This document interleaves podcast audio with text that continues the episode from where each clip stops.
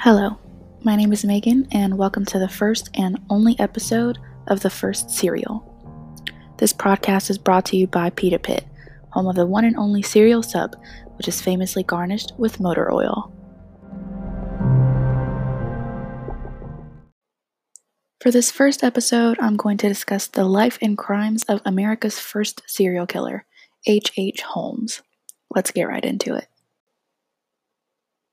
I think the first thing I should mention is the fact that Holmes confessed to killing 27 people. However, many of the people he confessed to killing were still alive at the time of his confession. We'll come back to that later. There's a multitude of things that could explain how and why Holmes became a serial killer. He was severely abused as a child and took a keen interest in killing animals and examining their bodies. With this in mind, it's easy to think about the McDonald triad and how killing animals is a part of it, alongside enuresis and setting fires. All right, let's talk about parents. Holmes was born as Herman Webster Mudgett on May 16, 1861, in Gilmanton, New Hampshire, to his father, Levi Horton Mudgett, and his mother, Theodate Page Price. Both of his parents were pious Methodists who demanded total obedience from him Holmes's mother was labeled as a cold and distant individual who used religion as a daily guide for parenting, and his father was an alcoholic who followed a strict disciplinarian approach that often resulted in physical abuse. Both of his parents were abusive towards him, but his father was somehow even worse. Levi would isolate his son in his room and deprive him of food. He would also hold a kerosene soaked rag over Holmes's mouth in an effort to silence his cries. The abuse Holmes endured at his childhood home caused him to seek refuge in a nearby forest, which is where he developed his interest in killing and dissecting animals, and eventually established an aberrant obsession with living and dead things. Holmes couldn't form any meaningful relationships with people in his childhood. When he got to school, he was bullied, and it was probably because of the trauma that he suffered from, causing him to develop the inability to form any meaningful relationship. When I say that he was bullied, I don't mean that he was just picked on. I mean that he was forced into a doctor's office where the hands of a fake skeleton were forcibly placed over his face. And older boys in his class saw that he was afraid of the skeleton, so they saw that as a weakness. They would grab Holmes, and depending on the variation, they would either shut him in the cabinet in the doctor's office with a skeleton until the doctor discovered him and let him out, or they were in the process of propelling him towards the skeleton when the doctor interrupted the boys' fun. So he wasn't just teased for his looks, he was bullied. And all because people saw that he had good grades and he had a slightly odd demeanor. Believe it or not, Holmes claims that these bullying acts are what jump-started his interest in anatomy, which led him to seek a medical degree from a medical university in Michigan with that in mind, right now it kind of seems like he was trying to make the best out of a situation. He was bullied as a child, and he discovered that he had an interest in the human anatomy, so he thought that he would get a medical degree from a university. But the worst was yet to come. So, nearing the end of his teenage years in 1878, Holmes was married to a woman named Clara Lovering and her father was a local and wealthy farmer. Holmes's marriage to Clara was merely a means of financial gain. He left Clara only after a year of marriage once he graduated from high school and enrolled at the University of Michigan Medical School, which is the university that I mentioned earlier. And he did this with the use of his ex wife's money. Deceiving women out of their money became one of Holmes's favorite pastimes. At one point, he had three wives in three different cities, and none of them knew about each other. He was described as very charming, handsome, and persuasive in convincing women to take out life insurance policies, naming him as the beneficiary. Circling back to his interest in human anatomy, when Holmes was in medical school, he would personally obtain cadavers to study and dissect them on his own time. It was during his years at medical school that he also robbed graves and morgues and sold the cadavers to medical schools or utilized them to swindle insurance companies. He concocted elaborate ways to con insurance companies, even going so far as to create pseudonyms for himself, only to name his actual self as the beneficiary of a life insurance policy on someone who did not even exist. His gimmick wasn't complete until the use of a cadaver came into play, which is how the insurance policy scheme worked out. You know, I have to say that this scam artist's life proved to work well for him. He was eventually given almost $12,500 on one life insurance scam, and he abandoned his then wife and son. So during that time, he married a new woman and had a son. He graduated from medical school in 1884 and he earned his medical degree. It was then that he began using his new alias, Dr. Henry Howard Holmes, which is H. H. Holmes. This was the perfect plan for him. Being a doctor allowed him to be close to bodies to examine them, and he even had the access and tools and resources he needed to continue killing. Now, I want to take the time to talk about something that I didn't even know was a thing. His other crimes are lesser known, like the insurance scams, but Holmes had a hotel that was commonly known as the Murder Castle, and apparently it's notorious. Some claims state that he killed up to 200 people inside his macabre hotel that was outfitted with trap doors, gas chambers, and a basement crematorium. It has been stated that Holmes confessed to killing 27 people, which is what I said earlier. But like I said, many of the people that he confessed to killing were still alive at the time of his confession.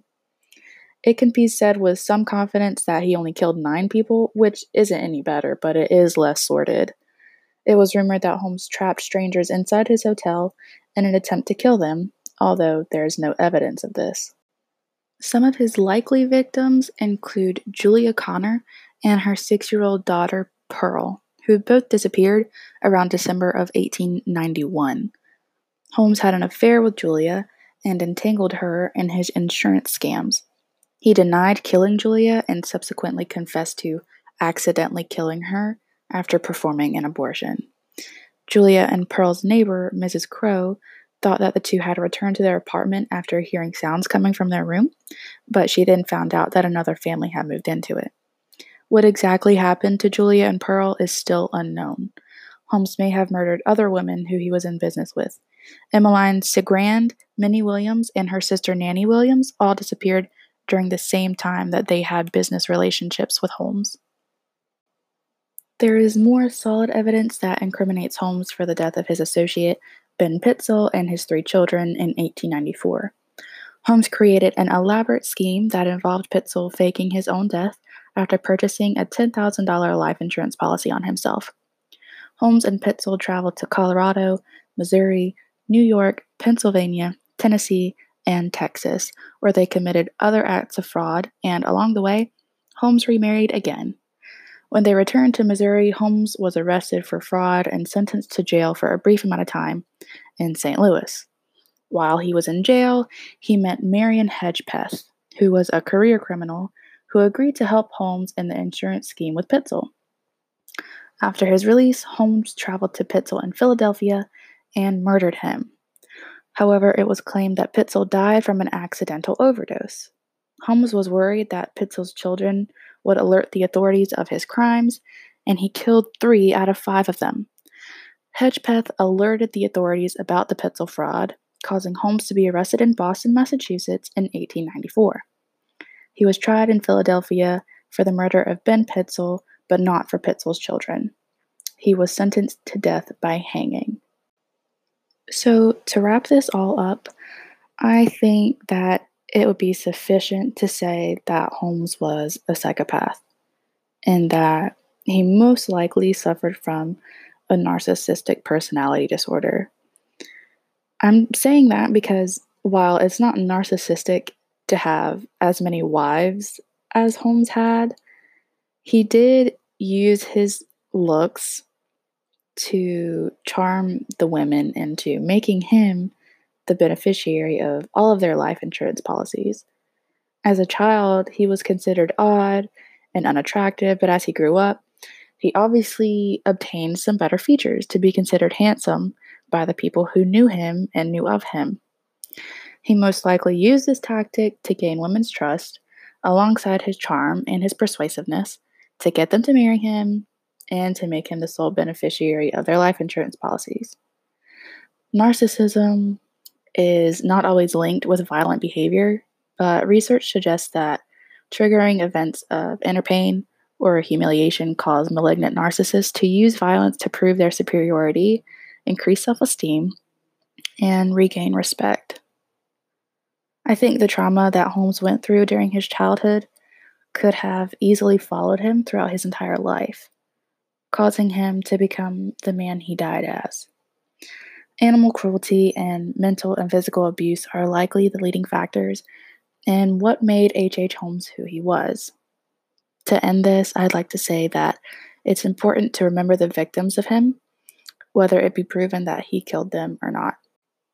I'd also like to say that a lot of the research proved to be inefficient with its findings. There is a lot of information still unknown about Holmes, and I didn't have much access to a lot of the information that has been provided. With that being said, his crime spree was in the 1800s, and I guess not many things were documented back then. For example, the murder castle seemed to be something of fiction.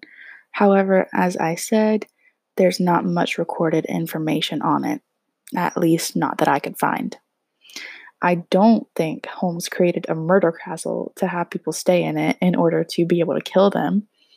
I do, however, believe that he had something to do with the disappearances of Julia and Pearl Connor Emmeline Cigrand, Minnie Williams, and Nanny Williams. And obviously, he murdered Ben Pitzel and his three children. I do wish that I was able to find more information on H.H. H. Holmes. Um, there was an ample amount of information about his childhood, but for some reason, maybe it's just me, I was really unable to find a lot out about his crimes. I found out about the insurance fraud schemes, but I couldn't really find much else about him killing people. I do know that, you know, he killed animals and dissected them when he was a kid, but I couldn't find any evidence that he killed people and dissected their bodies when he became an adult. And I'm not saying that I wish I could find that information, but if it were out there, I don't think that I could find it. And like I said, maybe that was just my inability to do some more thorough research. But um, a lot of the articles and books that I found had a lot of locked pages, so I couldn't read them all. But I do wish that I could find out some more incriminating information about him because, as you know, he is allegedly America's first serial killer, so there has to be something else out there about him. Continuing to wrap this up, as I mentioned previously, it is very important to remember Holmes's victims. And also, as I stated before, it could only be said with some certainty that he only killed nine people. So there's really no telling what else we don't know. This happened so many years ago, and it's a shame that there isn't much more evidence proving his guilt. I'd also like to say how ironic it was that the person Holmes befriended in the St. Louis prison, Marion Hedgepeth, was the one who alerted authorities to Holmes's fraud on Pitzel. You really can't trust anyone, even people who are criminals just like you. Sources used for this podcast include H.H. Holmes, one of America's first serial killers by Gerard Brown, Eric Hickey, and Blake Harris, Extreme Killing Understanding Serial and Mass Murder by Jack Levin and James Alan Fox, Words of a Monster, Analyzing the Writings of H. H. Holmes, America's First Serial Killer by Rebecca Frost, an article titled Did Serial Killer H.H. Holmes Really Build a Murder Castle? by Becky Little. Depraved by Harold Schechter. And H.H. Holmes, The True Story of the White City Devil by Adam Selzer.